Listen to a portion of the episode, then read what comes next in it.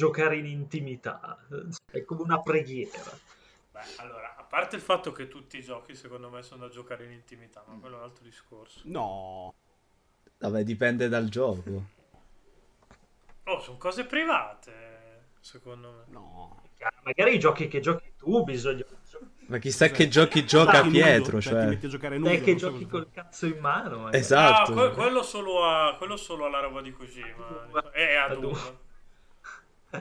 No, ma perché sono talmente concentrato su quello che succede che mi rendo conto che non sarei un buon intrattenitore se dovessi portare live cose. Ma neanche quando fai E neanche podcast. quando faccio po', quindi figurati quando sto, sto facendo tutt'altro.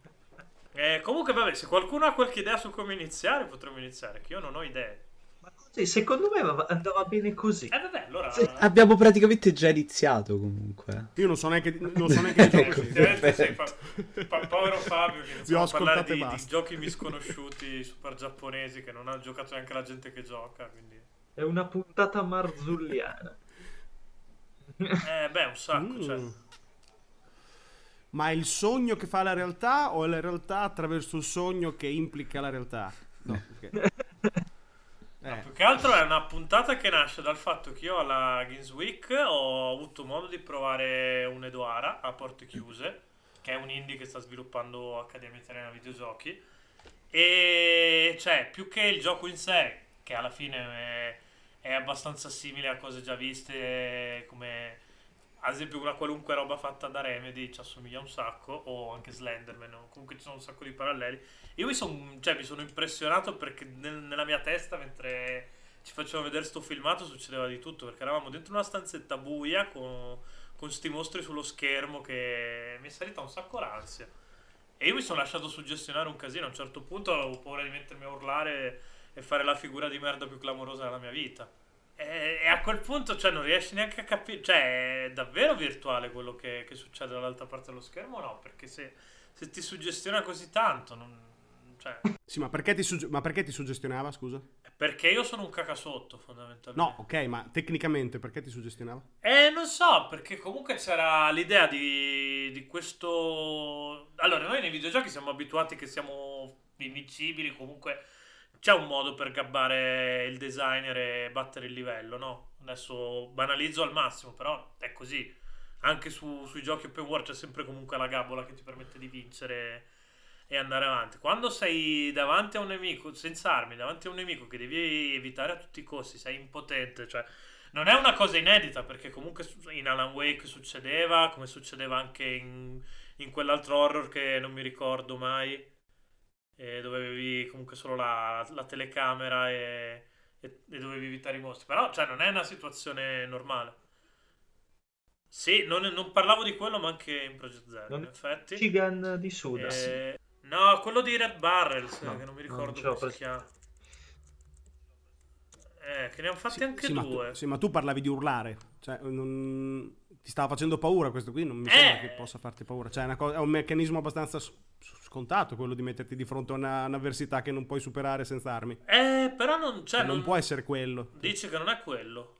Eh, cosa può Non, essere non- allora? non sapendo come sia questo gioco, mi parlavi di una stanza buia, cioè t'ha- t'hanno No, no, allora io ero, io ero cioè. fisica- No, no, io ero fisicamente in una stanza buia mentre ci mostrava ne- neanche giocato perché c'era uno che stava giocando e ci stava mostrando Ah, ok. Però io fisicamente ero in una stanza buia, quindi chiusa anche. Sentivi fuori tutto il casino della, della fiera, perché comunque era una stanza con eh, i muri finti tirati su un po' alla buona, quindi non era isolata. E non so, comunque questa situazione qua è- mi ha fatto un po' un sacco di ansia a me. Cioè, non, non ero in controllo, ecco, non mi sentivo in controllo di, di quello che stava succedendo. Non potevo prendere e alzarmi, comunque, fondamentalmente. È come se stessi vedendo un film.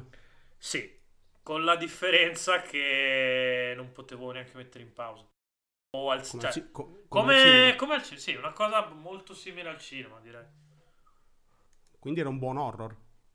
Era un buono, cioè, ma non- magari non neanche per meriti suoi, però, cioè, un po' sì, secondo me sì, perché comunque l'ambientazione è un sacco, era un sacco affascinante, era, cos'era? E in sta regione appunto della, della Romania che si chiama proprio Unedoara, dove c'è un castello, insomma ci sono un po' di, c'è, c'è un po' di, di- di- di background dietro che ci hanno anche spiegato. Lugubre, di lugubrezza. Sì, sì, sì, comunque, boh, comunque, cazzo, pensi a... Pensi alla Transilvania, non è che ti vengono in mente belle cose di solito. Adesso io non ci sono mai stato, però... Ridente località. Eh non- non metto in dubbio che sia un posto sempre caldo e assolato, però ti viene in mente Dracula, ecco, quando dici Transilvania, quindi non è che fai dei paralleli un sacco felici di solito. E insomma, io comunque ero lì, eh, super ansiato, infatti poi ne è venuto fuori anche un articolo super ansiato, non tanto sul gioco, ma appunto su- sul portale di Game Romancer dove possiamo super cazzolare. E cioè, tuttora, appunto, come Fabio prima mi ha chiesto perché, ti do, ti do delle risposte del cazzo. Perché comunque. No, non è la risposta del cazzo, era per curiosità. Perché, mm, ad esempio, avrei capito se mi dicevi PT. Eh, PT dire. mi ha fatto urlare un sacco. PT, cioè, lo confesso proprio svelo. eh, lo stavo giocando con un amico quando, quando c'è, c'è la scena che ti giri e c'è la, il mo- cioè, la, la tipa mostro. Ho tirato un urlo devastante. Mia mamma è venuta da, da su a giù e fa: Ma chi è la ragazza che ha urlato? Cioè, no, no, è successo davvero. no, non sto. Questa cosa verrà clippata, lo sai. Eh, lo so che questa roba. Però a me, ma a me PT penso sia una delle cose che ha trasmesso. Io, allora, non sono assolutamente un cultore del genere. Ve lo dico su. Cioè, ho giocato soltanto gli horror che andavano giocati, quindi Resident Evil 2 e Resident Evil 4. Il 2, tra l'altro, me lo ricordo veramente poco.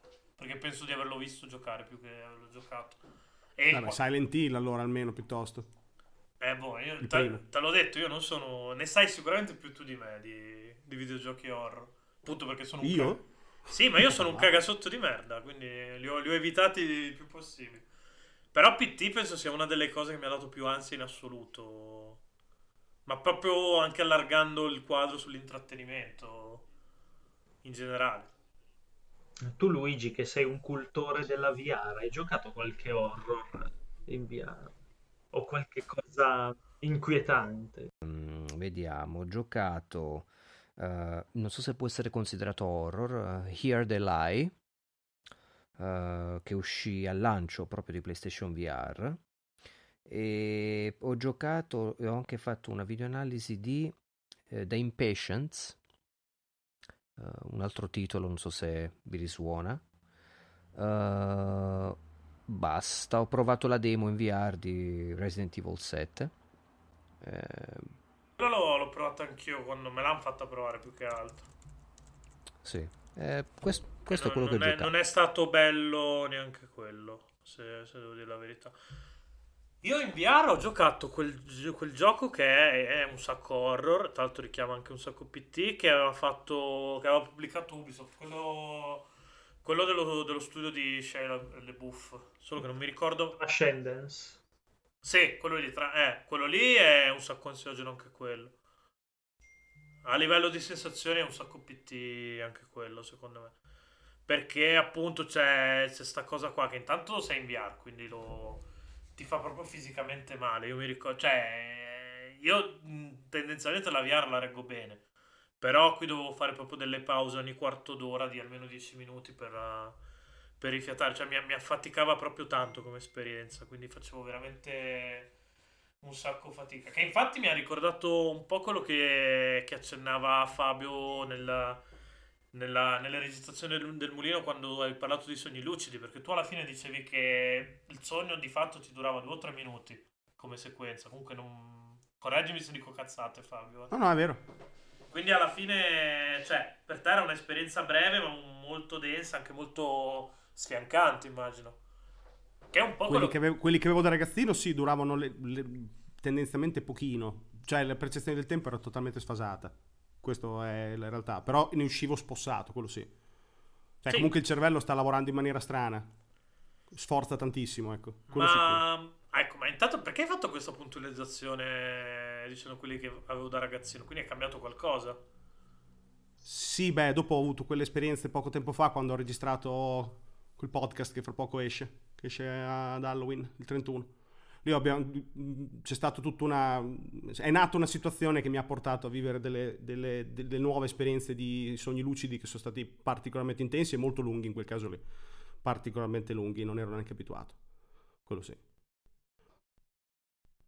Comunque è un'esperienza, è un'esperienza che se non avete mai vissuto è difficilissima da, eh, da spiegare. eh. Adesso non so se vi è mai capitato qualcuno di voi. Ne esci anche fisicamente provato. esci fisicamente comunque, provato, oltre che mental. Ti fanno. Perché le sensazioni che hai all'interno le provi come reali all'interno di un sogno lucido. Quindi se ti fai male, se provi a correre, sono tutte fa- cose che mentalmente fai e, e che sforzano comunque gli impulsi ai muscoli o alle parti del corpo arrivano. Quindi fisicamente ne esci. Ehm, a me succede a volte che devo, devo correre eh, perché a volte li faccio anch'io dei sogni lucidi e devo correre. La- so che sono all'interno di un sogno e devo correre mentalmente e quindi la mattina quando mi sveglio ho le gambe che mi fanno male perché ho sforzato e non potevo correre perché non- cioè, sei sdraiato, non puoi correre. Insomma, ne esci provato in tanti modi. Ehm, volevo però ricollegarmi al discorso di, di Pietro iniziale, nel senso Pietro ha portato come esempio il gioco che ha visto, mentre poi avete parlato di PT che avete giocato. Io non l'ho giocato PT, eh, conosco PT ma non, non l'ho giocato. Questa è una puntualizzazione molto viarengo, conosco, ma non Eh. però Va bene, volevo più che altro... Sempre. Volevo più che altro capire, c'è una differenza tra il vederlo un videogioco e essere cosciente di vedere un videogioco a livello di sensazioni e giocarlo? Cioè, nel caso tuo, Pietro, che ti sei in gioco horror, che ti sei spaventato vedendo il- la dimostrazione alla fiera, e PT che invece l'hai provato, qual è stata la differenza? Eh, comunque PT è... è vero che sei in controllo durante PT, perché lo giochi, è appunto il nome è Playable Teaser, però non sei così in controllo, perché comunque segui i binari che, che- che il game design ti impone, quindi cioè, non è una situazione in cui puoi fare più o meno quello che vuoi. È la costante che sei È impotente, perché Cioè, io ci ho giocato anch'io, ma Sì. per me non sei, sei totalmente impotente in quel gioco, eh. Totalmente. Ah, Quello sì, che fai è andare in completamente giro inutile. e... cioè, non- Eh sì, infatti, tra l'altro non- io non ho ancora ben capito come triggeri l'andare avanti, non ho capito com'è che... Il fatto che poi ti fa ripetere sempre ossessivamente la stessa sequenza mi dava un sacco fas- cioè mi dava proprio un sacco di Ma ansia. perché è strutturato esattamente come un incubo, al 100%. È un incubo, alla fine. Che tu però giochi in quel momento lì, quindi è un'esperienza di un incubo lucido praticamente. Per dire, adesso non per tornare in quel discorso, però il concetto è quello, secondo me. Io ci ho giocato e non sono riuscito neanche lontanamente a fare più di due, tre boh, passaggi, cioè, mm, dopo ho dovuto guardare dei gameplay per capire. Però già quei due o tre avevo capito che, insomma, la situazione era totalmente fuori dal tuo controllo. Dovevi vivere queste esperienze horror che ti arrivavano addosso, praticamente, e le dovevi subire basta. Io ho percepito quello poi. Magari mi sbaglio. No, no, beh, anche, anche per me è quello, cioè la, la cosa veramente strana, cioè strana, la cosa veramente terrorizzante è che non, non sei in controllo. Cioè, hai il joypad Mentre in mano, ma non sei in controllo. Ce l'hai, Sì, il no, joypad di in mano, effettivamente, eh, però non sei in controllo. No, infatti.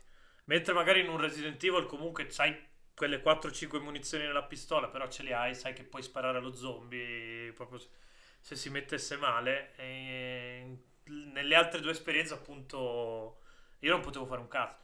Quella che ho provato alla Games Week, proprio ero lì in balia di qualunque cosa mi, mi- mi stessero propinando, perché comunque... no- cioè, parliamoci chiaro, se è un evento stampa, non è che, puoi- non è che puoi uscire e urlare o, o farti vedere un mancamento, che figura di merda ci fai? Sei lì a rappresentanza di, di un sacco di persone, non è che Sì, però- che è la ragazza che ha urlato?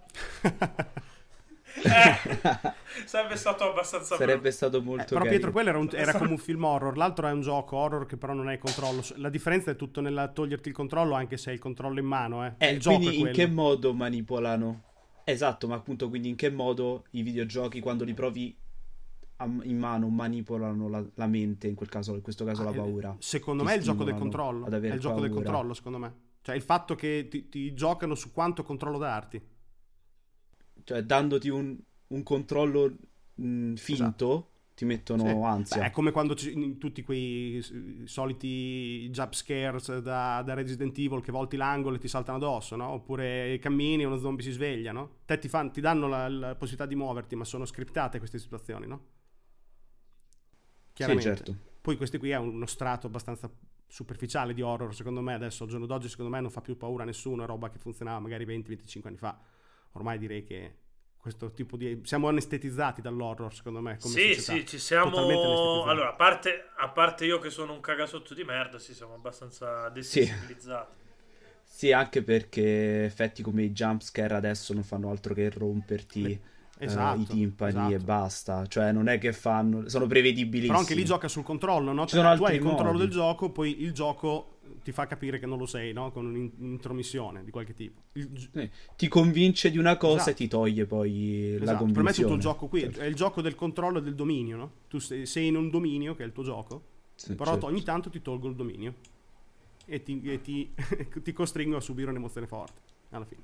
PT è un po' diverso, in Ecco, realtà, do- PT è peggio. PT è peggio. Non è proprio il controllo, Do- zero. domanda da, da tizio che non ha mai. non io non penso di non aver mai fatto. cioè, siccome penso di non aver mai fatto un sogno ludi- eh, lucido, sicuramente non ho fatto un sogno lucido perché prerogativa è che te li ricordi, no? No, non è, non è Eh, così detto. Ah, non è così detto, No. quindi tu magari puoi No. farli, ma Sì. non ricordarli anche. No, sai che sei dentro un sogno, ma non è detto che te lo ricordi poi la Ci mattina sono vari strati, ecco, cioè quello proprio che ti rimane impresso Sì. di brutto, quello che ti svanisce in pochi minuti e quello che letteralmente non ti ricordi proprio. Lo sai che però l'hai vissuto in realtà. Alcuni addirittura li Sì, li ricostruisci. ricostruisci anche tante volte, oppure ti appaiono dopo un mese, te li ricordi dopo un mese improvvisamente. Sì. A- Ci sono anche a step, magari li fai, sono tipo puntate di una serie TV. Li fai un mese, un giorno di un mese, e poi lo rifai dopo due mesi e riparti dal punto in cui l'avevi fatto A me è durato prima. 12 anni. Ecco, eh. Minchia, no, cioè figurati. 12 anni, Io li ho quanto materiale costanti. c'hai? Avevo un'intera città che- in cui Eh. giravo, come volevo. Mm, Cioè, ma in che senso un'intera città? Cioè, tu, tu proprio nel senso entravi, andavi a letto e ti, ti addormentavi e ti trovavi in questa città Sì, qua. c'era, un- fare- c'era un meccanismo iniziale che mh, mi è nato da solo, che era quello di concentrarmi su una, su una storia. Non, non- non stavo dormendo, ero sveglio ancora, no? Mi concentravo su una storiella che volevo mandare avanti e mi concentravo su un dettaglio ridicolo di questa storiella. Mi addormentavo e partiva il sogno lucido che non c'entrava niente con la storiella, però ero in un posto, spesso random, però a volte mi muovevo io all'interno di questa enorme città, con centinaia di luoghi diversi e ne ho visti dive- diverse decine. Poi ogni tanto nel futuro, cioè nel senso, dopo che ho smesso di avere questi- queste esperienze, negli anni sono riapparsi ogni tanto a spot, però non sono mai più riuscito a, tro- a trovare il meccanismo per rientrare, a parte poco tempo fa. Quindi comunque vada, era enorme, ecco, una dimensione enorme. Adesso ho sentito che è anche... la- scusami, non ho, non mi- non ho visto il tuo nome. Chi è, chi è che fa anche i sogni lucidi? Scusatemi. Io, Francesco. Francesco, scusami, maleducato, ma non ho visto in tempo sulla finestrella di Skype del cazzo che apparisse le lettere, quindi non l'ho fatto in tempo. Ecco, non so nel tuo caso quanto potevano essere lunghi, però eh, potenzialmente dopo un po', eh, se ne Allora, fai spesso ti abitui un pochino a, gestirli. cioè- Esatto. Allora, il tempo sicuramente è alterato, nel senso che hai un... quello che sono due minuti per te sembrano ore sì, esatto. all'interno. E dipende, in realtà, io non ne faccio fissi. Ci sono dei momenti in cui riprendo sogni che ho già fatto, però molto spesso sono, ehm, son- sono limitati in, uno, in un tempo, in un inizio e in una fine, e sono ricollegabili a storie eh, in cui sono io protagonista. e- ma molto fan- fantastiche, Mm. insomma, storie che anche poi ho scritto, ricordandomele, poi ho scritto, ho fatto delle storie, infatti la maggior parte de- delle, delle ispirazioni per i miei racconti sono perché la mattina mi sveglio e mi ricordo il sogno che ho fatto e ho il controllo del sogno che ho fatto o molto spesso sono quasi premonitori di alcune situazioni Mm. poi chiaramente chi crede o non crede è un altro discorso no, ma è il tuo insomma, cervello che è molto cose di te, semplicemente, che collega cose. Esatto, cioè, mh, e quindi magari qualcosa che hai sognato poi si ricollega a qualcosa che sta per succedere o che non ti sei accorto che è già successo Sì. e lo vedi, ehm, la vedi, lo vedi figurato in qualcosa, un pianto per esempio, Sì, lo riassumi, cose lo riassumi. Esatto, Poi, giorno- poi la mattina sono dopo ricolleghi così. e lo analizzi. Esatto, esattamente. Ricostruisci. È, è- a volte è positivo, nel senso perché ci sono anche sogni positivi e quindi hai mm, un buon- una buona sensazione la mattina quando ti svegli, ma spesso ti affatichi tantissimo, non riesci a dormire bene. L'altro giorno mi sono svegliato con un dolore all'osso sacro perché ho fatto a botte nel sogno e quindi avevo un No, dolore beh, tremendo. Hai fatto a botte? Cioè, hai fatto a Ho botte fatto chi? botte. E c'era un tipo che stava maltrattando non mi ricordo chi e ho fatto a botte e mi ha infilato un tubo di piombo nella schiena. Cioè, ho visto proprio il tubo di piombo uscirmi dalla pancia, no? Ah, Io quindi cioè, ti svegli con, ti svegli proprio con la sensazione... Ti Cioè, fa male il punto dove ti ha preso, Ok, ha preso sì. l'osso sacro, mi ha infilato la... sì, vabbè, colpo. immagino che non ti sia mai successo nella vita vera che uno ti infili un tubo... No, chiaramente non mi è mai successo, però hai proprio No, per capire quanto può essere realistica la, la, la sensazione. Chiaramente no? ti svegli di botto, una cosa del Beh, genere, no? chiaro, Ti svegli di botto Qualcuno ti ha impalato con un tubo di ferro, diciamo, non è... Sì, poi ovviamente questi sono proprio estremi, eh. Sono sogni anche normali. Sei- lo- la cosa particolare è che sai di essere all'interno. Addirittura è a catena a volte, nel senso sai di essere all'interno, allora ti sforzi di svegliarti, ma ti, sfor- ti svegli all'interno di un altro sogno, tipo Inception, però succede per davvero. Ti svegli all'interno di un sogno e ti riprovi a risvegliare di nuovo. Poi io avendo anche un altro problema che è quello della respirazione, non respiro molto bene col naso, a volte vado in apnea, quindi anche all'interno del sogno vado in apnea e quindi si concatenano le cose, capito? Ti è mai Macello. capitato di avere paralisi notturne anche, visto che sono cose Sì, abbastanza assolutamente sì, sì, sì, sì, sì. Molto spesso eh, sono gli altri a svegliarmi quando ho le paralisi notturne, ma sono dovuto appunto ai problemi di respirazione che ho che vanno oltre la questione dei sogni anche, eh, quindi... No, no, beh, chiaro, sono due argomenti collegati molto alla cazzo, però mi è venuta la domanda, No. te lo fa. Visto che abbiamo detto di non seguire sulla scaletta, io vado, No, a me è capitato, a me è capitato ad esempio di non rendermi conto quando mi, mi addormentavo, quando passava nel sogno. Questo sì, un sacco di volte. E anche recentemente. Che letteralmente sono convinto di essere ancora nel mio letto, che mi sto magari alzando per andare a pisciare. E in realtà è già iniziato il sogno. Quello sì, mi capita. Quindi non è una paralisi notturna, però è una transizione strana. Molto strana. Beh, sì, non riesci a capire... Cioè, il sogno è talmente convincente da convincerti che non, non stai sognando alla fine. Mm, sì, mm, oppure se, boh, non- è difficile da spiegare perché ma- la maggior parte delle volte mi è capitato nel passato hai delle- dei dettagli che magari ti possono aiutare, tipo ti cambia la luce. È uguale a prima ma è cambiata la luce. In, altri casi non- non noti proprio nessunissima differenza. Niente. Per questo di solito si va a cercare uno specchio. Questo non lo sapevo. Nel, so- nel sogno di solito vai a cercare uno specchio, o almeno questo è il trucco che uso io. Se, ve- se trovo una qualunque superficie riflettente, mi rendo conto se è un sogno o meno. Non mi rifletto. Ma adesso Non dirò una cosa molto, molto banale, però sai che io faccio la stessa cosa nei videogiochi. Cioè, Cioè, nel senso che quando ho il sospetto che ci sia una, una superficie riflettente, vado a vedere come si comporta il motore grafico davanti a, allo specchio. Con cioè, ray io lo- tracing impazzisci. Sì, no, io, vabbè, io lo faccio perché gioco male i videogiochi, nel senso che li gioco cercando sempre di, di portare al limite, negli sparatutto. Ad esempio, adesso sto giocando a COD, mi capita di sparare degli oggetti di scena per vedere se si frantumano o a rimanerci male se non si frantumano. Però, cioè, è un ragionamento molto simile. Alla fine stai mettendo alla prova il tuo cervello per capire fin dove ha, ha costruito bene la, la realtà simulazione. virtuale. Chiamiamola, sì, chiamiamola simulazione, realtà virtuale, però il concetto è quello lì. Ah, certo. E cosa succede, cosa succede negli specchi a te, Francesco, di solito? Non mi rifletto. Ah, quindi sei proprio stile vampiro, sei. no? Esatto. Non riflettendomi, do per scontato di essere all'interno di un sogno. insomma. A meno che non è successo qualcosa, non sia successo qualcosa nella realtà. Insomma, dovrei riflettermi, ecco, mettiamola così. Quindi per te è una costante comunque il fatto che non, non ti rifletti negli specchi. Sì, Cioè, nei così- sogni sì. È così in tutti i tuoi sogni, quello, quello Sì. volevo capire. Quindi Sì, è come sì, se, cioè, se tu avessi un tuo motore grafico nella testa che si Sì, comporta è come, è come se Allora- sapessi i limiti del mio, del mio motore grafico. Esatto, del mio cervello. Io mi specchio, mi è mi è appena venuto in mente un sogno. Mi specchio nei sogni io. Mi vedo nei sogni. Sì, l'un- Quindi, quindi Fabio c'ha il ray tracing e tu No, ma una volta proprio una volta di quelle che non mi sono reso conto di essermi alzato, non mi ero proprio reso conto, mi sono alzato per andare a pisciare, che è un classico.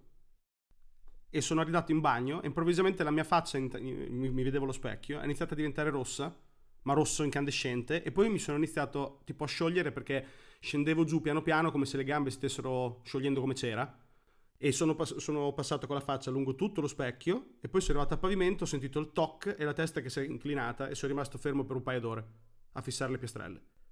Però lo specchio l'ho visto e mi sono visto in faccia. Quindi con me purtroppo non funziona questo giochino. Ci stavo già facendo una voglia di provare, però non funziona, lo so già, il mio cervello lo sa che c'è il bug. Quindi eh, l'ha già risolto. È il motore grafico avanzato, tu sei eh, next gen.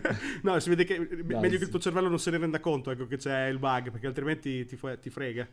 Sì, è, è, finita poi. Dopo la, la finita, prima volta che ti guardi allo specchio, più. sei fottuto e ti vedi rispecchiato, fai tutto a posto. poi ti fuori un fucile sì, e ammazzi qualcuno. Fottuto. Quindi meglio di no. Tornando un attimo uno step indietro, quindi uscendo dal discorso sogni lucidi, sì? ma cioè voi, dico anche agli altri, in qualche modo riuscite a pilotare quello che sognate di solito? Cioè, nel senso, decidete, cioè, a condizionare in qualche modo, insomma, i sogni che fate. Um, prendo la parola io? Vai, vai, vai. vai, vai. Era un'esca per, proprio per te, tra l'altro, Luigi, questo. Quindi... Uh, sì, magari ne so tanto di sogni, ma non come sperimentatore o viaggiatore astrale o produttore di sogni lucidi. Però quando mi è capitato posso dirti che uh, quando mi sono reso conto di sognare la, la mia mente è andata direttamente al desiderio che volevo realizzare e l'ho realizzato.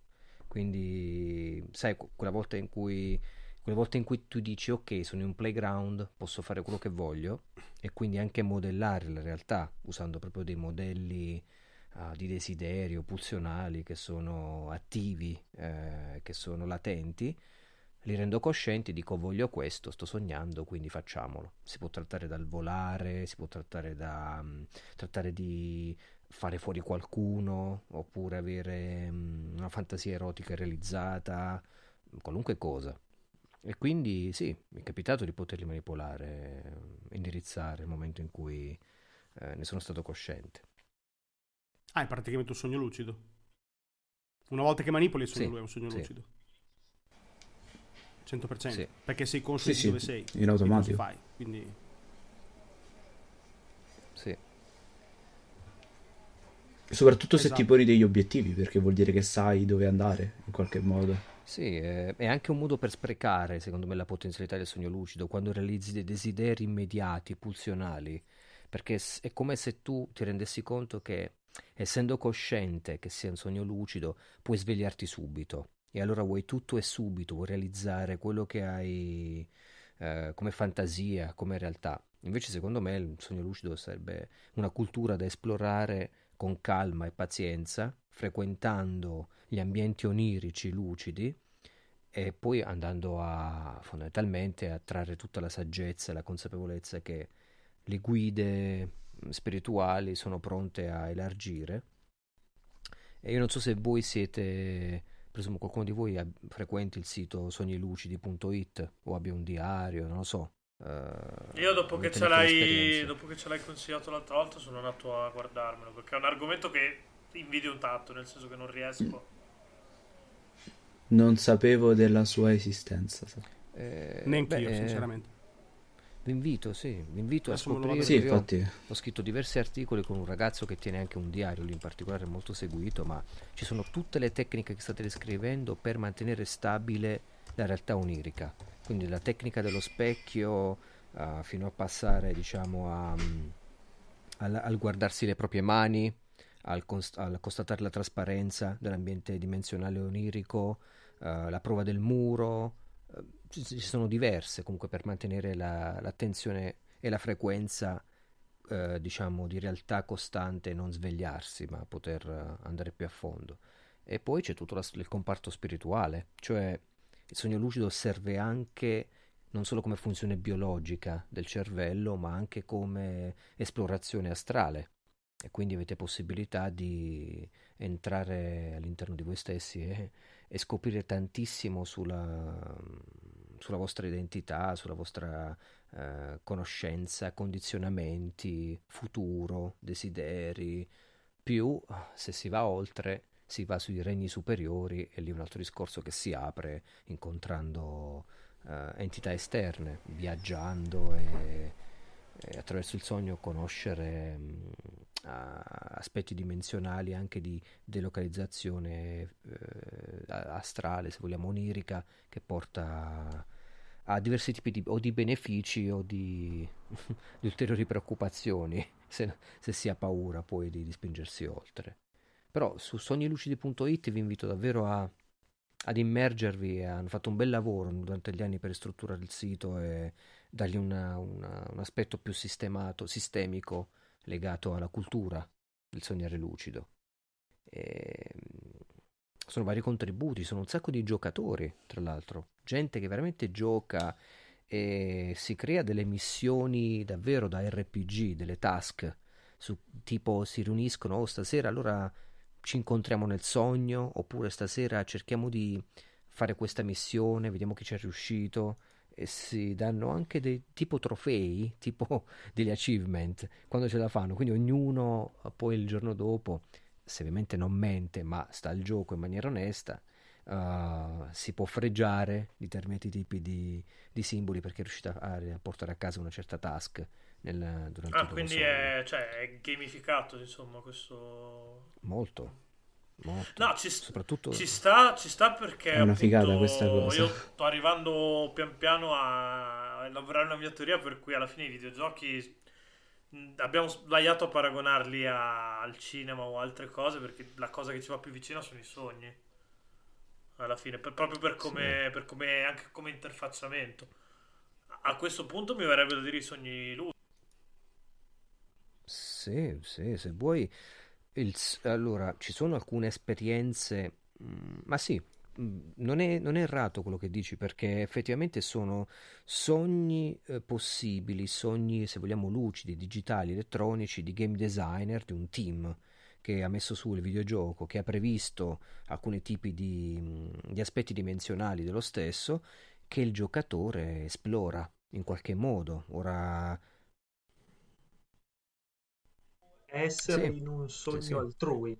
È assolutamente questo. È guidato, è un sogno quindi di cui abbiamo un controllo minimo, se non nell'illusione ingannevole di poter essere liberi all'interno di un videogioco.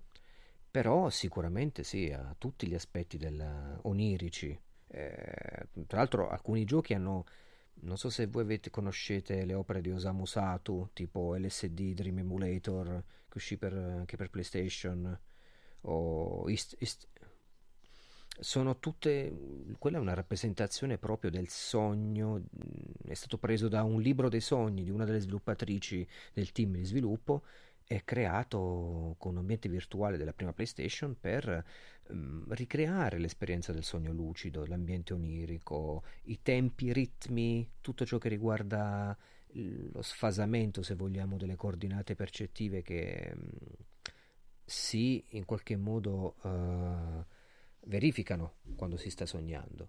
E quindi è un aspetto molto molto interessante anche il, il videogioco abbinato a, al sogno. Io Pietro però non sono mica tanto d'accordo sul fatto che i videogiochi sono più vicini ai sogni che, che al cinema. Sicuramente non adesso. Mi sembrano molto cinematografici i videogiochi, sinceramente. Soprattutto nei tempi. I sogni hanno dei tempi diversi. Eh. Solo pochi giochi riescono a darti quel, quel tipo di gestione del tempo che hai nei sogni. Molto strano la gestione del tempo che hai nei sogni. E nei videogiochi il tempo è tutto, nei videogiochi il timing è tutto. Cioè è proprio un... È molto più cinema secondo me. Poi siete voi gli esperti, eh, lo dico subito. Però... Per me ci sono, lo, lo conoscete di sicuro anche tu Pietro che l'avevi recensito, The Witness. The Witness è veramente, a me ha dato veramente quella sensazione di, di sogno, di trovarmi in una, in una dimensione più intima del, del, videogioco normale. Ero quasi travolto dalla, da quella sensazione di solitudine, di vagare per quest'isola, ecco. quei colori. Eh, e lì non, anche i tempi te li gestisci totalmente manualmente, perché non hai obiettivi, sei libero, totalmente libero di muoverti. Ecco, questo già lo avvicina più ai sogni, certo, questo sì. Sì, diciamo che quello che diceva Fabio si applica bene ai prodotti quelli, diciamo, po' più commerciali, che effettivamente fregano tanto da, dalla cinema. Cioè, alcuni mi verrebbe da dire fregano anche troppo, appunto che piuttosto che utilizzare le me- meccaniche classiche di, dei videogiochi per raccontare, lo fanno, ti mettono il filmatone con tutto lo spiegone quello ti avvicina prepotentemente al cinema. Quando un videogioco però fa il videogioco, ovvero ti racconta tramite facendoti subire le meccaniche e quant'altro, soprattutto quando si parla di VR, ci avviciniamo di più ai sogni, probabilmente. Ecco, sul VR probabile, no? Questo non- anche perché il VR non è, la- non è un No, no, linguaggio eh, cinematografico, quindi Eh, devi usare un altro linguaggio. sì. Lì nel, Quindi nel sì. VR ti, ti salta tutto lo schema che hai, che hai avuto per 30 anni. Eh, È che, è che forse i sogni semplicemente sono un po' più in alto addirittura, cioè né del cinema né dei videogiochi. È un elemento di fantasia che a, a livello creativo si attinge per entrambi. Ah, vabbè, certo, settori, perché secondo me. qualcosa di potente come il cervello non, eh, non siamo ancora riusciti a, a inscatolarlo e, e- e- e a renderlo fruibile a tutti, ecco. Cioè, Cioè, gli horror fighi pescano tutti dal- da- dai sogni, dagli incubi. Tipo PT, per- sicuramente quello che ha fatto PT, se l'è sognato, ci metto la mano sul fuoco. 100%. sarebbe un sacco figo chiederlo a Kojima, infatti, tra l'altro. Ma, lui, ma sicuro, cioè puoi anche, puoi anche saltare la domanda. Passi, quanto è durato il sogno quando hai, visto il mondo di PT? Lo salti la domanda, non serve a niente. È, è evidente che sia un incubo. È evidente. Ma proprio 100%. Allora, Ne ho avuti simili, ne ho avuti simili adesso anch'io. voglio quindi lo sapere so, cosa cioè, aveva nel cervello quello che ha fatto Doki Doki Literature Club, ragazzi. Eh, vabbè. Che problemi ha. Ma tu, tu hai, Quello l'ha sognato anche quello, secondo me. problemi Tra a- che ti sei giocato delle cose così giapponesi. Ci sono le tizie. Io ero felice di vedere delle tizie carine. E poi mi sono ritrovato quella roba. Eh. Io, che ho paura delle sorprese del McDonald's.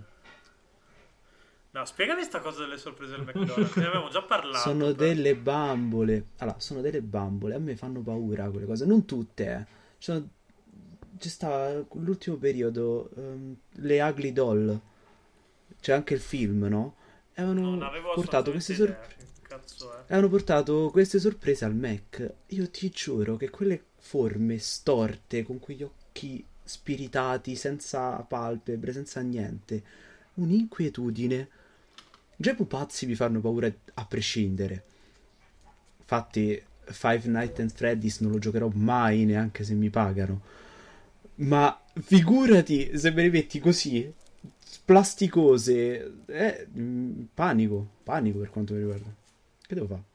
Beh, quello è proprio un fenomeno tipico. non mi- In questo momento mi sfugge come si chiama, ma è quello rivolto a tutto quello che è un androide, ma non Ma è non per Valley. eh, chiaramente.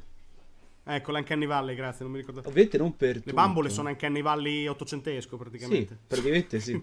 Eh, infatti, più sono realistiche, più ti accorgi che sono finte, più, più scleri, scleri un sacco da questo punto di vista. Infatti, i giapponesi sono assolutamente malati a cercare di, di fa- di fare de- degli androidi umanoidi. Vabbè, i giapponesi hanno dei problemi per quanto riguarda le bambole perché ovunque c'era un, un anime, An- Another, mi ricordo, c'era un, un pezzo in cui eh, questo tizio entrava dentro, ehm, dentro una, una rive- un negozio che rivendeva bambole, no?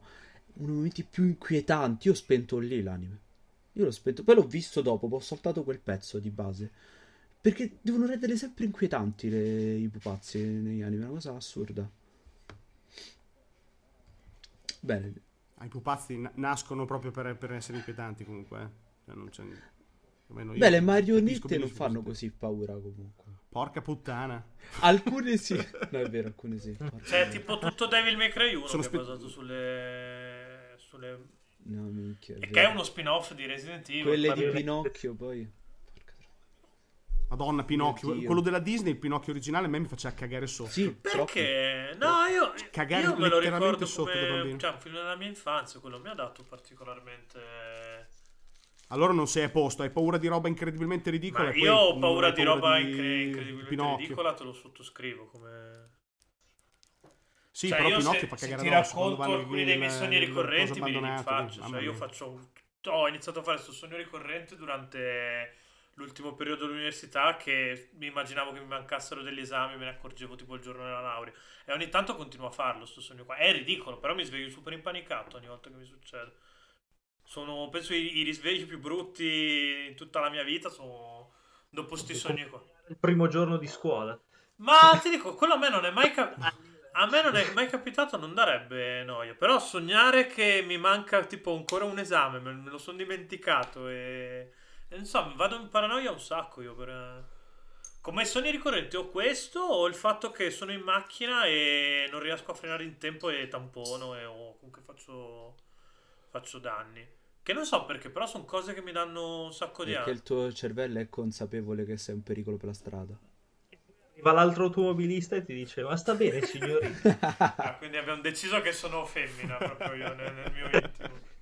Beh, considerato che non mi capisco, ci sta che sono... Beh, nei tuoi sogni sei totalmente Piera. No, Pie- Piera è bruttissimo come nome, però. Cioè, piutto- piuttosto Petra, cazzo, dai.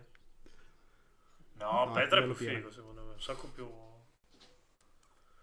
Comunque, tornando un attimo al discorso che stavamo facendo sul Giappone, sulla differenza anche a livello di, di- di immaginazione che c'è tra gli orientali e gli occidentali, volevo sentire Luigi su questa cosa perché è uno dei temi che voleva trattare era un sacco interessante, secondo me. Eh, sì, ehm, guarda, Sì, adesso l'ho introdotto un po' a caso e ti prendo su No, in no. contropiede, Guarda, però... brevemente dico, mh, mi sono trovato a riflettere molto sulla differenza di approccio fra Oriente e Occidente, più che sul, ehm, sul videogioco in sé, sulla mm, concezione di realtà.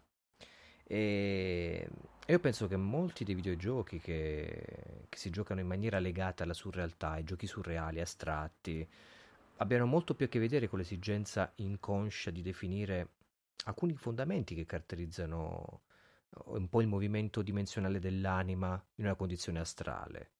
Cioè, da quello che si conosce rispetto a coloro che eh, hanno esplorato le dimensioni astrali, ad esempio nel post-mortem si dice che l'anima sarà caratterizzata da dei movimenti, cambiamenti di stato, che sono molto più simili a certe rappresentazioni degli spazi che sono connotate dai sogni nella loro temporalità, velocità di percezione e quant'altro. Ecco, cioè rispetto ai mondi più lenti, secondo me definiti narrativamente, caratterizzati dai videogiochi AAA, come li si, è imparati a conoscere anche qui in Occidente, cioè la rappresentazione dei, dei giochi in ambienti tridimensionali surreali e cyberspaziali per me sono molto più vicine a certi aspetti onirici. Ecco, il fatto che non tanta gente qui in Occidente prediliga il gioco astratto, quantomeno di movimento libero, senza un preciso obiettivo all'interno di un, di un astrale digitale, eh, rispetto a delle meccaniche che sono molto più votate all'aspetto ludico in sé, il punteggio, dare rinforzi al giocatore, eccetera. Insomma, è dovuto al fatto che manca una cultura della rappresentazione dell'anima nel digitale, che è diversa da quella della sfida in sé. Cioè noi come occidentali siamo molto più legati agli aspetti pragmatici del videogioco in termini di combattimento, uccisioni, dominazione del prossimo. Eh, La maggior parte dei, dei videogiochi per noi è questo. In un certo senso l'Occidente e le influenze culturali dell'America, in primis, come dicevamo all'inizio, sono orientate allo sviluppo della vanità del giocatore, una dimensione di, una dimensione di dominio, di, di- di capitalizzazione di ciò che la forza, l'upgrade fisico e magico permettono. E per questo per me si tratta di una, proprio di una concezione dell'essere, dello stare al mondo, del primeggiare, che per certi versi è molto capitalistica. Uh, Stavo per dire anch'io la stessa cosa, cioè proprio il capitalismo portato a, proprio a tutto tondo, Sì. nel- anche, anche nelle- nell'arte o comunque sì, nell'intrattenimento. sì. Ma s- secondo me è più legato a una questione di secolarizzazione culturale Certo, e, e religiosa, eh. Sinceramente, è più vecchia del sì, capitalismo, sì. è una roba millenaria. Nella nostra cultura non ha mai indagato particolarmente l'argomento anima, perché l'anima era demandata a una religione Eh, abbastanza dogmatica e rigida. Sì, sì, è quello che dicono gli autori orientali. È proprio una differenza di orientamento religioso, questa differenza di apprezzamento eh, di alcune esperienze che in Occidente nemmeno arrivano. Eh, cioè, sta di fatto che nessuno chiede a un viaggiatore astrale nel momento in cui abbandona il proprio corpo, eh, che sia una guida o che sia eh, qualche entità anche esterna che viene incontrata, o di essere produttivo, di evolvere grazie a moltiplicatori di punteggi, a delle combo, di salire di livello, aumentare la barra del mana, ad esempio. Cioè non esistono. Molte filosofie e religioni orientali, uh, se ci pensate, sono caratterizzate invece da una ricerca dell'annullamento della vanità, dell'ego, del desiderio. Perché il videogioco metafisico, uh, legato al simbolico, all'astrale, in Oriente è molto più incentivato. E pensate al gioco di cui vi dicevo prima, Eastern, Eastern Mind, mente, la mente orientale uh, di Osamu Sato, che è un, uno degli artisti più conosciuti magari in, Occidente, in Oriente anche per la musica, che è anche un game designer, oltre che ovviamente essere musicista, artista digitale. Lui ha creato un gioco col suo studio all'inizio degli anni 90, eh, la cui protagonista è un mm, Rin, eh, le protagoniste, scusate, si chiama Rin, è una trasmigrazione digitale di una delle sviluppatrici del gioco, che scopre di aver perso la sua anima e la deve ritrovare attraverso un viaggio di, di purificazione. Io, io, sono andato a fondo su questo gioco qui, che alla, alla fine è un'avventura grafica, un punto e clicca, ma ho letto, mi hanno colpito le esperienze, eh, scusate, la critica occidentale dei siti più blasonati al tempo, che tentavano di approcciare a questo linguaggio, a questo Eastern Mind, mente orientale, e, e vedevate, insomma, si può leggere come mh, mm, il gioco veniva recepito in maniera totalmente eh, confusa, come se mancassero i codici per decifrare quello che stava accadendo sullo schermo, perché era proprio la prospettiva e la percettiva della cultura occidentale a non avere mh, mm, eh, i significanti. Sì, sì, si, si, aspettavano determinate cose di, dall'altro lato dello schermo che non c'erano, comunque c'erano in modo molto diverso. Estremamente, da... un linguaggio proprio dell'anima. Infatti c'è gente che parlava, diceva, ha scritto, ma l'identità del titolo si divide tra il gioco, la capacità di esplorazione multimediale, si fermavano alla multimedialità, che per me non si traduce altro che un bisogno di razionalizzare le capacità di esplorazione multidimensionali. Sì. Sì, sì, no, è un po' come, come tirare fuori la scusa che non, non, sono riuscito ad andare fino in fondo perché sì. mi, mi, mancava un pezzo. Sì, sì, sì, ecco, vedi. Ma sai che penso che, cioè, giocato, uscisse oggi qualcosa del genere non cambierebbe no, tanto ma il quadro, assolutamente, anzi sarebbe anche peggio, non farebbe... Probabilmente lo... sì, perché ci sarebbe, c'è meno sperimentazione rispetto ai eh, tempi. Sì, conta che una volta Sony aveva foraggiato eh, questo, questo, studio di sviluppo perché stava acquisendo a designer anche mm, eh, d'arte per la PlayStation 1 che sarebbe uscita da lì a pochi anni e quindi aveva bisogno di sapere, uh, di avere uh, un prodotto che potesse anche colpire a livello di, di, di design, di estetica, uh, di linguaggio, anche essere avanguardistico per certi versi. Quindi in Oriente eh, in Giappone Sony incentivava questo, ma sta di fatto che uh, Dream Emulator, Dream Emulator, l'emulatore di Sony, LSD si chiama Dream Emulator, dello stesso autore non è mai arrivato in Occidente ed è un gioco di culto mm. in Oriente, sta sui 400 euro se lo vuoi prendere adesso il disco. No, no, infatti l'hai nominato prima, sono andato a cercarmelo su Wikipedia perché a me mancava e ci sono rimasto male. Sì, guarda, ti dico questo, perché ti ho introdotto il tema? Molto semplicemente, um, nessuno ha pensato che, ad esempio, Eastern Mind potesse essere considerata un'esperienza volontaria astrale. Perché? Perché per uno sviluppatore orientale lui ha tutti gli effetti, perché la distinzione tra realtà fisica e virtuale per un orientale è praticamente annullata, non è come quella occidentale. Cioè, secondo il buddismo tibetano, la nostra realtà uh, tridimensionale, quella in cui viviamo, la percezione di noi stessi anche, è una costruzione mentale tanto reale quanto l'è un sogno. Quindi l'essenza reale dei fenomeni è la vacuità. E, e la mente occidentale è il contrario di quella orientale. Deve rimanere nella sua troppa razionalità per poter superare i limiti, le restrizioni, le credenze, devi rimanere proprio su una bassa consapevolezza fisica, pesante, altrimenti non giungi a fare una certa esperienza di consapevolezza.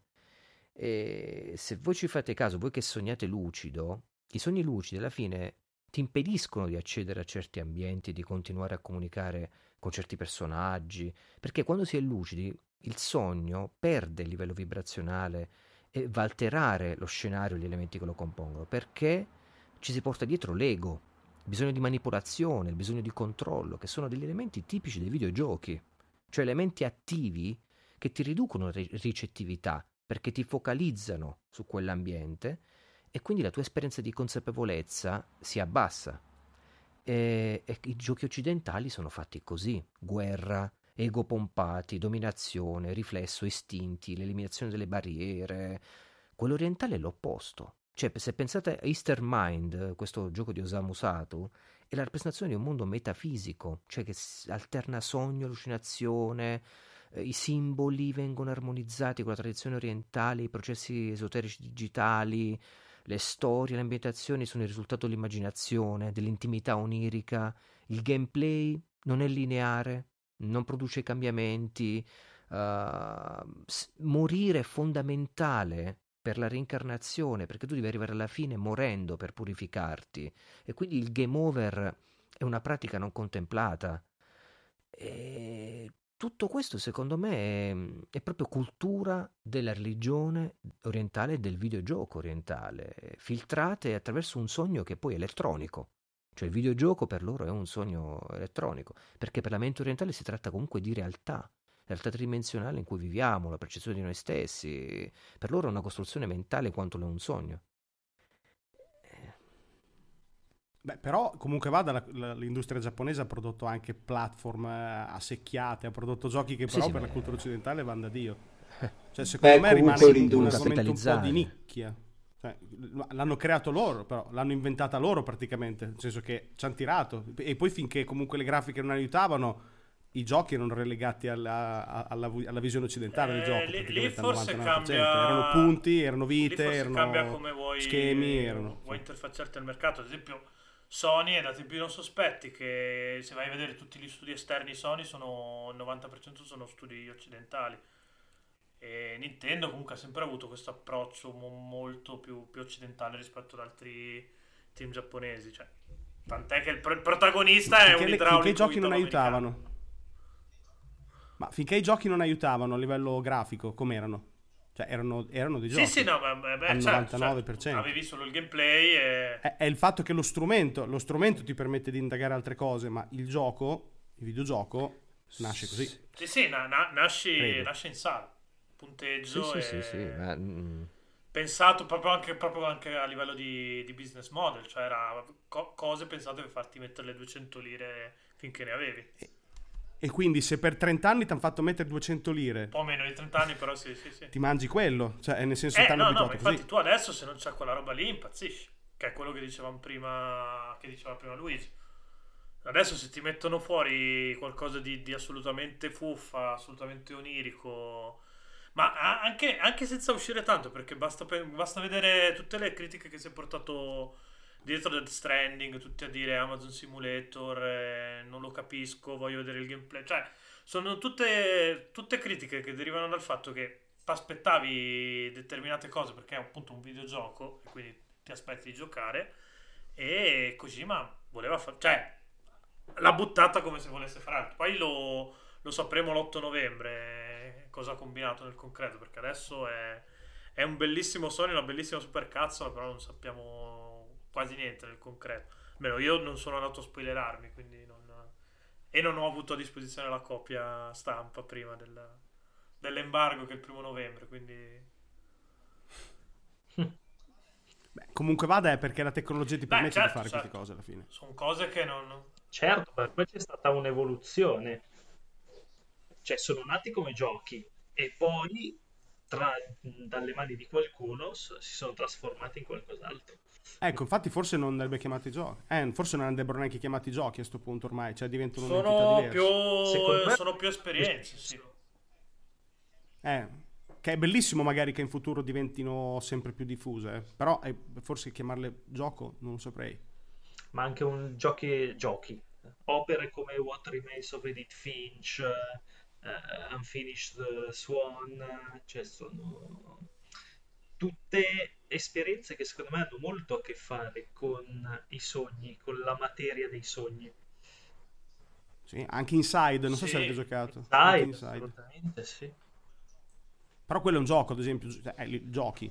Ti Poi dà, hai tutti i sintomi. ti dà delle interazioni, però ti mh, toglie comunque tutte delle caratteristiche come il punteggio, come Ah, sì, Però, sì, cioè, alla fine, eh, eh, l'interazione la parola chiave... La, Beh, è un ibrido, è una zona la ibrida. parola chiave Esatto, qua... l'interazione La parola... No, invece secondo me l'interazione è proprio quella che fa il gioco.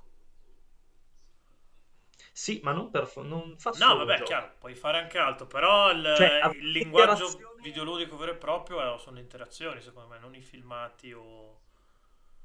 Boh, il punteggio effettivamente sì, rientra anche quello nel linguaggio. Sì, ma il punteggio è un modo per mostrare. Stai giocando, stai sperimentando certe volte, non stai per forza giocando. A Resogun Beh, giochi, chiaro, cioè. a Inside, a Ins- a Inside- con Inside sperimenti, sperimenti delle sensazioni, secondo me. Allora, la componente ludica è presente in realtà in qualunque cosa, eh, quindi in realtà si gioca prati- quasi sempre. Nel caso dei videogiochi nello specifico, io credo che sia la manipolazione dell'ambiente, la- un'azione volu- volontaria che fai, al di là del punteggio, che chiaramente quelli sono elementi grafici per determinare quanta soddisfazione devi provare e tanti altri, altri cazzi vari, no? Eh, si tratta comunque di gioco, vi è gioco quando c'è un'intenzione da parte di qualcuno che manipola quel- quella cosa, quell'ambiente, quel- quell'evento. Quindi anche eh, giochi come What Remains of Edith Finch. Si tratta comunque di gioco perché anche se tu vivi un'esperienza all'interno di un mondo digitale e va bene, comunque sei partecipe di quell'esperienza in modo attivo diverso da un'esperienza. Questo forse è la differenza tra gioco e, e non gioco, al di là delle cutscene, al di là delle, appunto, dei punteggi e queste cose qui, che chiaramente sono esterne, sono componenti in più che vengono inserite nel gioco. E vale la stessa cosa anche per quando par- mh, parlavamo dei giochi dei coin-op, eh, dei coin-up, vabbè, come, come si pronuncia là? Poi no, No. l'avevi detto giusto perché ti sei corretto Giusto. sul giusto. Cioè. Ehm, Si dice- quando inserivi le monete, anche lì in quel caso, per quanto si tratti di, eh, di fare cose mh, eh, molto, molto schematiche, saltare, eccetera, comunque un'inflessione, un'infli- eh, un- un'influenza culturale c'è sempre, al di là di tutto, quindi anche quella eh, delle esperienze giapponesi, di legami, di creare legami, c'è comunque. Non nel caso di Nintendo, perché Nintendo è stata sempre molto più americana che giapponese. Però mh, credo che comunque ci sia. Secondo me interessa più il Sì. giocattolo. Esatto. Il Beh, Ah, come, come ehm, Sì, sì, è un approccio molto, molto È- più è molto in- al gameplay. esatto, ma, Esatto. ma anche per la natura stessa di Nintendo. Nintendo nasce come industria che fa carte. Cioè, faceva Sì, carte vabbè, da, ha fatto da anche, ha gioco, fatto cioè anche è frigoriferi, cavolo di però non è che industria. Appunto. viene- Vabbè, ma è, ognuno è, un'industria, no? Quindi, essendo un'industria a tutti gli effetti, partendo proprio così, è ovvio che poi punta al vendo. Sì, sì, Ok, sì. quindi è chiaro, chiaro questa cosa. Secondo me è abbastanza fondamentale e epocale un- un'opera come Dreams in questo momento. Perché Dreams è questa cosa, è, que- è quello che abbiamo descritto. Tu puoi manipolare un sogno, creare un sogno, entrare nel- in, in un sogno altrui, entrare nell'intimità di un'altra persona. Perché lì entri Sì, nell'intimità no, di una Dreams persona. è... Giochi la creazione Dreams è a tutti gli effetti proprio una piattaforma. Eh, È un- cioè, è un tu- cioè, non so, è, è alla stregua di un Unreal Engine, ma con, con store associato e senza nessuna barriera d'ingresso se non nel prezzo del gioco più quello della console. Che quindi non è poco perché comunque sono 300 euro di, di fee. E la, la la meccanica, secondo me, più assurda è che tu puoi giocare, giocare o sperimentare un sogno creato da una persona e poi passare subito ad un altro random. O passare anche nel mezzo di, di un sogno, passare ad un altro.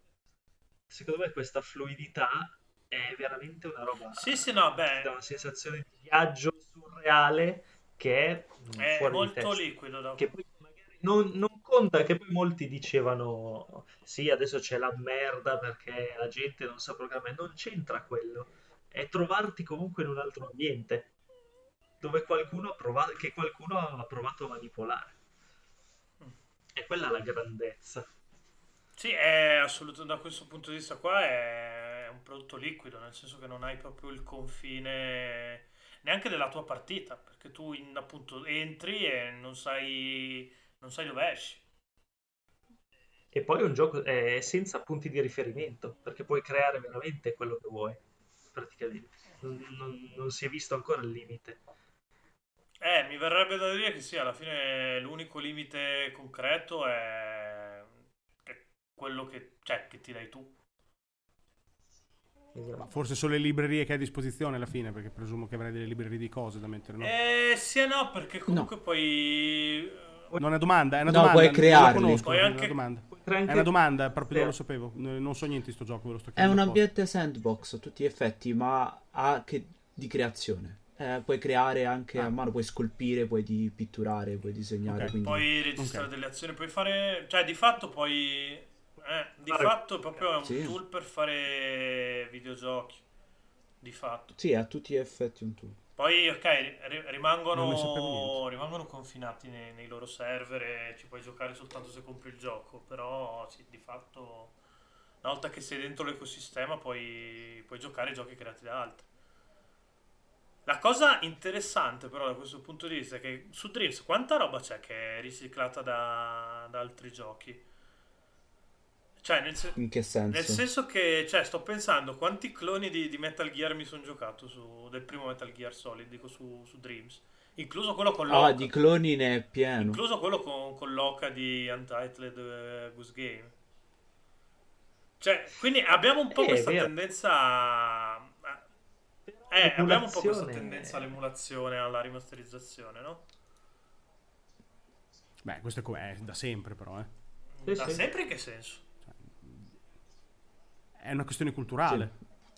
Penso che intenda Cioè, qualunque mm, forma artistica che riprende Esatto. un ideale. Cioè, un- Ci hanno, fatto un, ci- ci hanno fatto un intero secolo di pittura che si chiama manierismo. Esatto. Questa cosa. Cioè, Ma- cioè, ma dire, solo la pittura, il cosa ma io cinema. sono estremamente ignorante, quindi adesso mi spiegherete tutto. di- I libri, cioè i libri ci sono, ci sono letteralmente centinaia di, di- di- di opere che sono praticamente uguali, è una questione anche del Ma monomito, per fa- cioè esatto. copiamo da un'eternità per le cose, farti la cioè, cosa più semplice.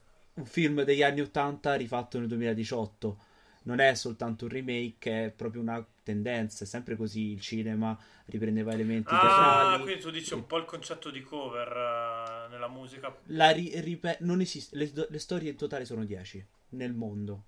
Sono 10. Sono sempre quelle che ogni volta cambiano, si girano, le risposte. Perché proprio 10? Gli cambiano i nomi.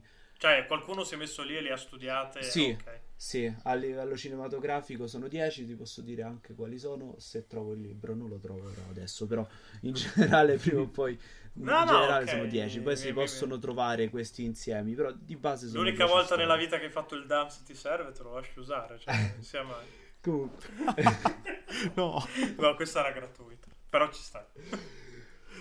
queste 10 storie in generale, poi in realtà penso che se ne possono trovare anche di più, però si dice 10 di solito, si ripetono in continuazione, eh, anche nella pittura, perché la pittura anche racconta. Quindi anche quello, come diceva, si riprendono, si riprendono sempre queste cose costantemente. ri- ritorniamo sui nostri Però passi, adesso sulla correggimi se sbaglio. Nessuno è venuto in mente di prendere una, una pittura rupestre e rifarla in- co- con Photoshop, con i pennelli più fighi di Photoshop. Sei sicuro? Non lo so, sto... Tutto il periodo del gar- cubismo. mette- forse in un quarto No, d'ora no, lo tutto il periodo del Stavo cubismo. buttando lì per chiedere, cioè è una cosa che si fa perché... Sì, ok. tut- ti ripeto, tutto il cubismo eh, si basa sul riprendere le forme del- dell'Africa ru- rurali, del, eh, di un periodo primitivo. Le, le, le Demoiselles d'Avignon, le donne d'Avignone di, ehm, di Picasso, hanno la maschera tribale per un motivo, è, è il periodo di ritorno, eh, di scoperta di una cosa esterna che era l'Africa, che era questo periodo, insomma, esotico. Ok, Inserimenti però esotici lì stavi portando dei concetti culturali che da fuori nella cultura europea. Io stavo dicendo proprio una cosa del tipo prendiamo qualcosa che, che si faceva in Europa, non so, 2000 anni fa e riproponiamola oggi. Cioè, è mai successo qualcosa Se- del genere? Se vuoi ci sta, però è un legame molto molto mh, particolare. Uh, quando hanno, uh, hanno rifatto le prime riprese con le, con le fotocamere, uh, si, con le videocamere, si riprendevano i, i cavalli che correvano. Il famoso, I famosi frame de, del cavallo che corre. Questo riprende esattamente le pitture rupestri di quando i nostri antenati disegnavano i vari movimenti del cavallo. Te l'ho trovato in, in Ok, per esempio, questo è un collegamento che mi è venuto così veloce, però ha lo stesso idea. No, scusa, no? parlavo con Ok, quindi, quindi esistono i remake anche ne- nell'arte propriamente detta. Esatto. Sì, sì. Ve li, sto, ve li sto mandando in chat. Mi. Cioè, fondamentalmente l'arte primitiva fissava... Però il ehm, mio falegname su- con su- 30.000 lire le faceva meglio tutte e due. sto qua. Becca- becca- beccati questo, con questo qui è diventato famoso. Guarda. Eh. Questo è super famoso. Vabbè. No, vabbè, que- questo ci sta un sacco. Gli altri due... Eh, Bansky. gli- eh, boh, io, Beh, io- Bansky, io non so, per io non esempio. so niente di, di- Io, allora, se mi togliete dal contesto tecnologico, io sono la persona più ignorante del mondo. Ma no, ma ti- eh, era solo per rispondere sul fatto. Sì. Era solo per rispondere sul fatto che è normale. Cioè, noi, noi mastichiamo la stessa roba Ok, da. quindi non è 10.000 una anni. cosa solo videoludica. Ok, mi interessa... mi- Assolutamente no. Infatti, comunque in Dreams saranno sicuramente un po' diversi perché avranno comunque un linguaggio grafico diverso rispetto a Sì, quello sì, no, beh, è chiaro che vai a reinterpretare, ma a- anche perché secondo me, cioè, eh, è, è molto facile che tu magari sei stato influenzato da qualcosa quando eri piccolo e te lo ricordi molto diversamente da quello che il prodotto è. Io tempo fa facevo l'esempio Sì. di, di, di Tomb Raider 2. Noi Tomb Ra- io Tomb Raider 2 me lo ricordavo fighissimo, vado a rivedere un po' di tempo fa degli screenshot, ci sono le tigri che sono dei tubi, fondamentalmente. Non, sono la, la, Beh, la mente, la mente abbellisce un sacco, ma, ma veramente un sacco. Cioè, ti- la, la mente ti fa altro che l'upscaling e remake, ti fa tutto da. Ti butta via tutto e si, si rimodella il gioco usando riferimenti moderni, ma a casissimo. Cioè, io a Tomb Raider certo. 2 non ho pensato per 15 anni, però la, la prima volta che ci ho pensato me lo sono ricordato con la grafica di. del- del- eh sì, del, del secondo reboot. Serie. Che tra l'altro Se- Secondo me, Pietro, eh, volevo dirti soltanto che secondo me, sai cos'è abominevole? Eh, la Disney che rifà i film uguali, quello sì che è abominevole. Terribile. Cioè, non reinterpreta Ma neanche. perché scusa. sono terribili film, però. Ma non solo quello, perché li rifanno uguali. Cioè, proprio con le stesse scene, con la gente che fa le stesse Eh, cose. Per me è, abomine- eh, quello, è, quello è abominevole. Quello è Sì, abominevole. Re Leone è frame contro by la cultura, frame. Quello è contro È una cultura. cosa inquietante. Quello è letteralmente un abominio culturale e artistico. Cioè, lo- almeno reinterpretalo. Se lo fai uguale, no, non va bene. Non funziona così il gioco. Il Non gioco ha, no. valore, non ha valore. Zero. Però è un bel documentario di Discovery Channel. no? Sì. Ma No, scusa, No, no, scusa no, Pietro, no, ti ho no, interrotto eh, perché stavo... è, è la puntata senza riferimenti, quindi si va avanti senza riferimenti. Ma cioè, questa cosa qua del rimasterizzare i, i vecchi titoli lo facciamo anche più in generale, secondo me, proprio a livello di, di ricordi. Cioè, cose della tua infanzia che ti ricordi molto più fighe di, di- di quello che sono. Eh, ma sono l'unico, cioè, volevo chiedere appunto, sono l'unico che, che- che subisce questa cosa? O, Ma eh, va là, tutti. È normale. Abbellisci sempre i tuoi, i tuoi ricordi, alla fine dei conti. E quindi cioè, il cervello è assolutamente non affidabile da questo punto di vista qua. Ma è zero. È totalmente inaffidabile. È dimostrato, fra parentesi, come quando fanno vedere nei film che intervistano, non so, uno che ha visto una cosa 15 anni prima e lui si ricorda cose. Vale zero quella cosa. Zero. Nessuna valenza. è impossibile che ti ricordi cose a 15 anni di distanza che possano avere un valore reale, fattuale. Sì, saranno montate a tuo piacere, come vuoi. come- Certo. Facce che è proprio dimostrato. La memoria è veramente una puttana. Cioè, non, non c'è da fidarsi un cazzo della memoria. Vabbè, su questo concordo. Però, cioè, trovo veramente pazzesco che abbelliamo queste cose qua. Però adesso svelo un altro aneddoto brutto e molto nerdoso. Io, tipo, a inizio ciclo vitale di, di PlayStation Vita, dopo un paio di mesi l'ho rotta, l'ho dovuta mandare in assistenza. E mi ricordo abbastanza distintamente di aver sognato una notte che ci stavo giocando. E mi ricordo proprio la, la sensazione tattile che mi dava a tenerla in mano, proprio anche la gommosità degli analogici, la sensazione che mi dava il, il D-pad che come adesso confermeranno immagino anche Stefano e Luigi che sono due ne stavamo parlando prima tra l'altro di, di vita cioè il D-pad è peculiare di vita nel senso Ah. è- oh, Ma secondo me il, il tatto, le sensazioni tattili sono meno volatili di questo è un modo visive. interessante di perché io ti giuro volatili. veramente ehm, cioè ti te La memoria muscolare, se tu adesso, se anche senza il remake di CTR di Crash Team Racing, gioca- ti mettevi a giocare a Crash Team Racing, secondo me riuscivi a giocarci tranquillamente come se avessi 10 anni. Può essere perché con Crash mi è successa la stessa cosa, è successa anche a Guido, che infatti ne parlava nella... sensazione tattile non- Sì. è difficile che ti, che- che ti lasci del tutto di qualcosa che hai fatto Però, abitualmente. cioè, è impressionante il fatto che, cioè, io veramente potrei giurarlo sul sulla tomba di qualche parente anche molto caro. Ho, ho- quella notte lì ho fatto quel sogno, è uno dei pochi sogni tra l'altro della mia vita che mi ricordo, per- a riprova del fatto che la mia testa funziona veramente molto male, in modo molto bizzarro. Però ti giuro, cioè, ho proprio la sensazione di aver tenuto in mano la console. E cioè, sapessi descriverla a parole, ti potrei proprio descrivere a parole esattamente la sensazione di tattile che mi dava PlayStation Vita. E invece poi mi ricordo, mi ricordo Tekken 3 con la grafica di Tekken 5, per esempio. Eh beh, Eh, certo. però, cioè, la vista, cioè, eh, ti influenza molto più direttamente rispetto al tatto, perché il tatto ti rimane... È più primordiale. Esatto, perché è un contatto Vabbè, più allora diretto. se- Pensa all'olfatto, pensa all'olfatto. L'olfatto anche dei- degli odori di bambino, appena li senti li, li colleghi. L'olfatto Cioè, è e brutale l'udito l'olfatto, anche, ragazzi. brutale. L'ud- L'udito, la memoria suoni. sonora è pazzesca. Ti permette di ricordare un suono che hai sentito una volta in un secondo dentro a un videogioco. Lo ritrovi magari riutilizzato dentro un altro gioco e sai che, fa- che faceva parte, insomma, di quel gioco che hai giocato anni fa.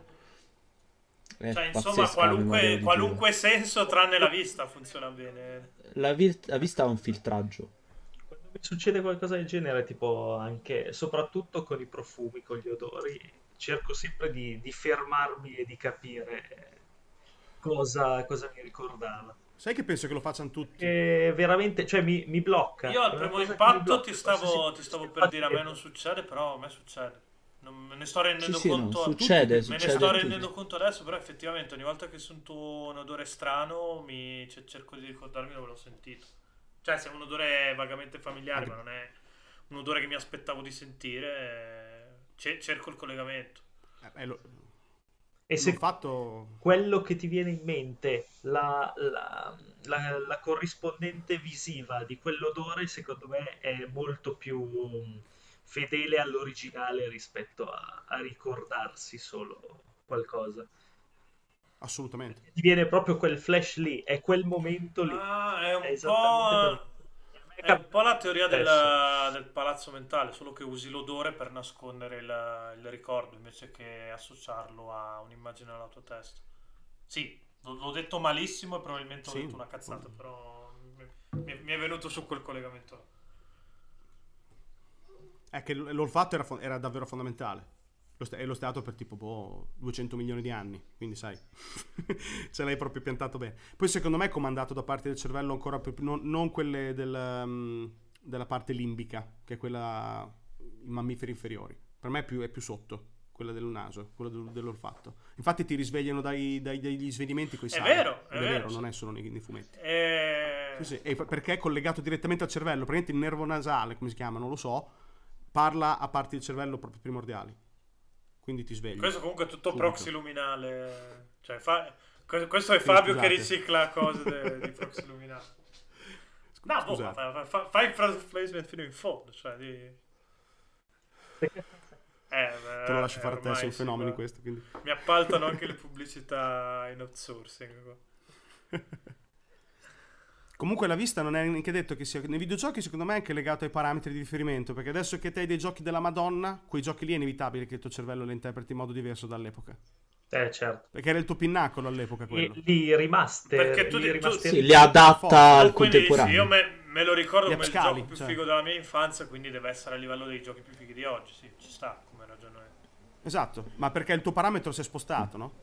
È come guardare i film molto vecchi, che ormai al giorno d'oggi fai fatica a guardarli quelli molto vecchi a parte di capolavori, perché sono Beh, i i fondamentalmente un videogiochi fai, che fai fatica a giocare roba di 5 anni fa, quindi figurati i giochi di quando eravamo piccolini noi. Ecco, ci sono- gli appassionati ce la fanno, ma altrimenti quei giochi lì, no, ti vecchi, spari nei insomma. coglioni piuttosto. No, ma ti annoi, i ritmi sono diversi, si tratta proprio di un'altra, altre meccaniche, altre abitudini. Non sai neanche... Ed è proprio per quello forse che la memoria gioca un inganno lì, lì non gioca pesante. Eh sì, ovviamente. Li adatta al contemporaneo.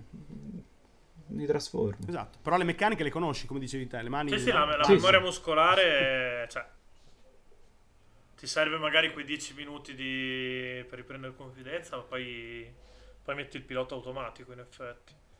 Non ricordi come è fatta una faccia, ma sai a memoria come prendere un gamepad. cioè. Assolutamente. Esatto. Che se ci pensi non è neanche una forma così tanto intuitiva a livello, a livello umano. Cioè, se lo dai in mano a uno che non ha mai visto un gamepad, eh, si muove come una... Beh, la Si muove come una Quella è sì, no, beh, abitudine. chiaro, quella è- Beh, è uno strumento, è uno strumento, anche un trapano, se lo dai in mano a uno che non sa cos'è un trapano, non sa cos'è. Sì, in effetti. È uno strumento.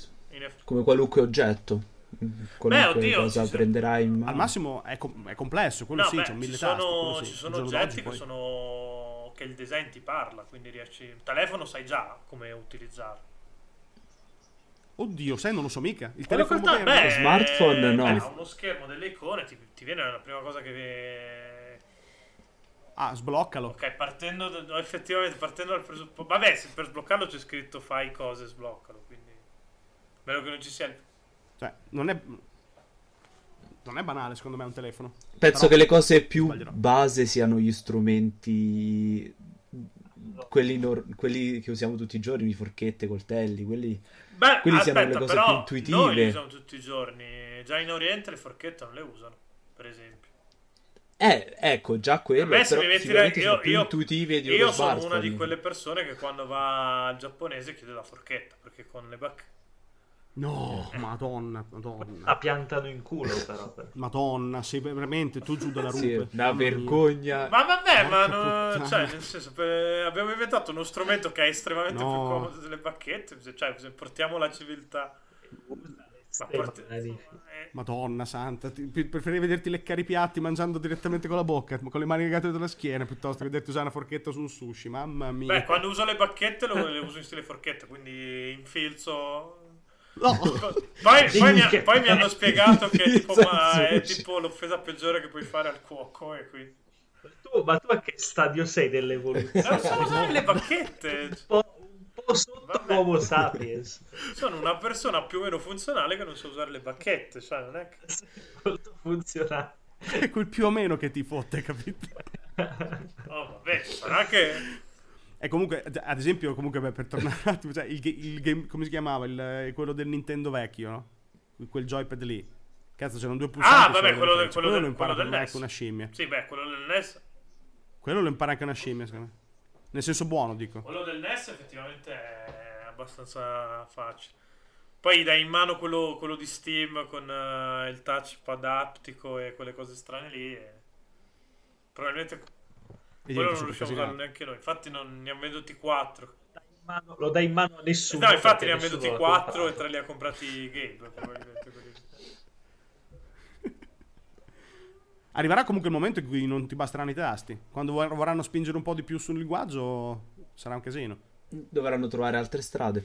Eh, già con la VR secondo me un po' hai saturato. Perché la, vi- la VR devono una VR, la VR col controller fa, fa lettera- Uno fa male, perché sei proprio un sacco scollato da- dal, dal movimento che fai nella vita vera e quello che fai dietro il visore. Non so se, se sono riuscito a spiegarmi. Sì, Però sì, insomma, capito. ti viene male perché cioè, non, è, non è che fisicamente cammini e quindi ti viene male. E, e già, già così siamo male. Quando non hai il pad, comunque hai degli strumenti un sacco limitati nella VR al momento. Chissà poi se ce la faranno a trovare qualcosa di decente, perché non sono così convinto. Perché è tipo il tappetino, quello che ti muovi lì in quel film del cazzo, come si chiamava?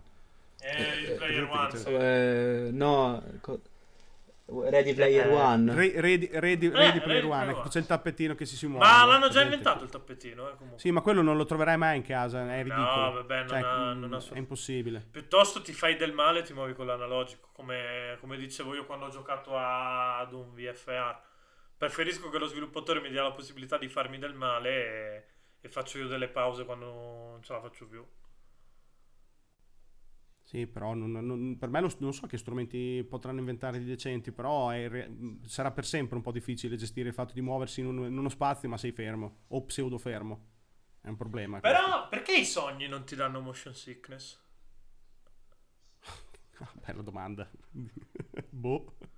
Cioè, perché... Cioè, Beh, aspetta, dici- dipende in realtà, sì, in che senso? Ok, non, ti viene nel da... senso che non ti viene da vomitare mentre stai sognando, dici ok, devo Ti senti male però, nel senso, sai che Sì. non puoi fare dei movimenti, quindi quando provi a farli Ah, ok, effettivamente ma non tu li che fai. sei sognatore lucido, sì.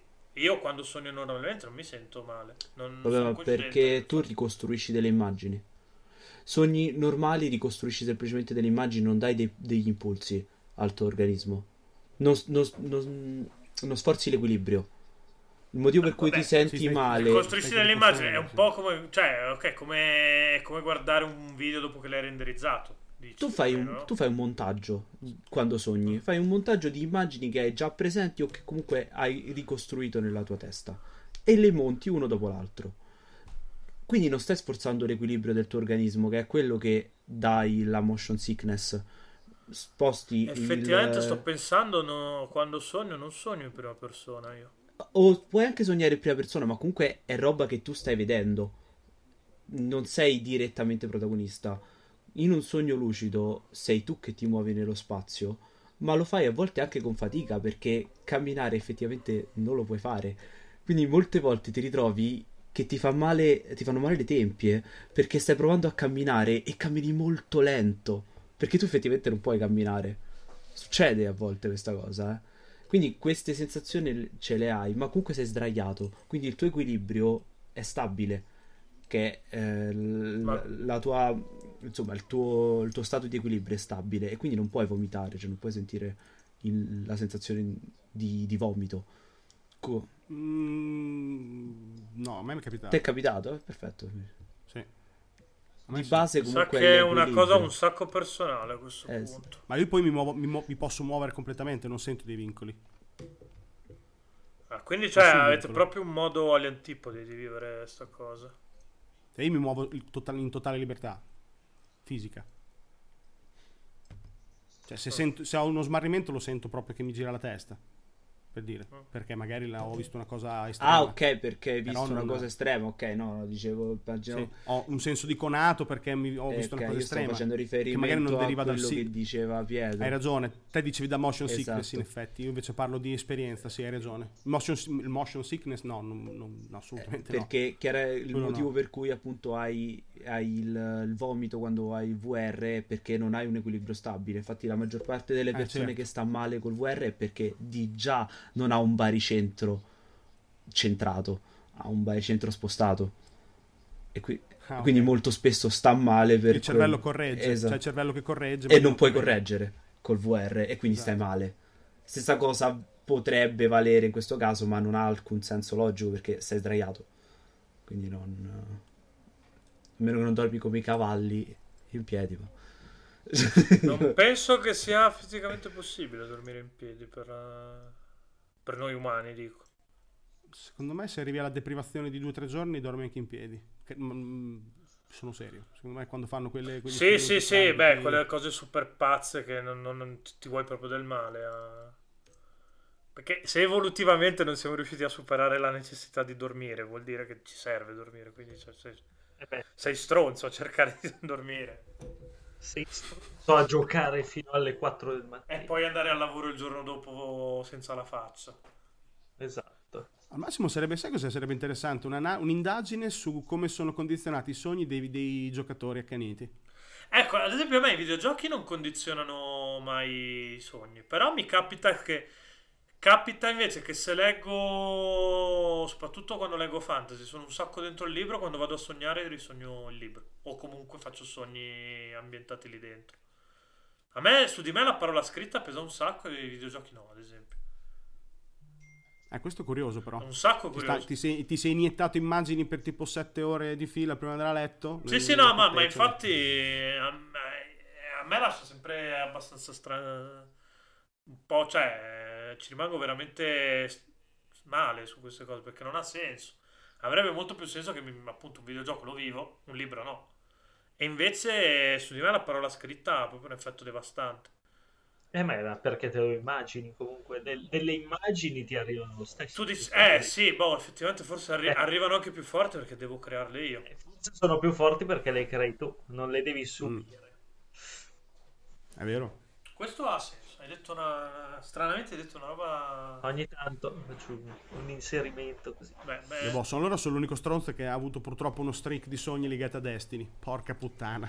Quello è perché hai giocato a Destiny. Dio.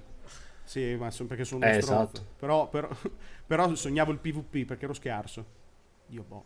E nei sogni vincevo. Era una cosa molto frustrante, devo dire. Sempre stato scarso nel PvP.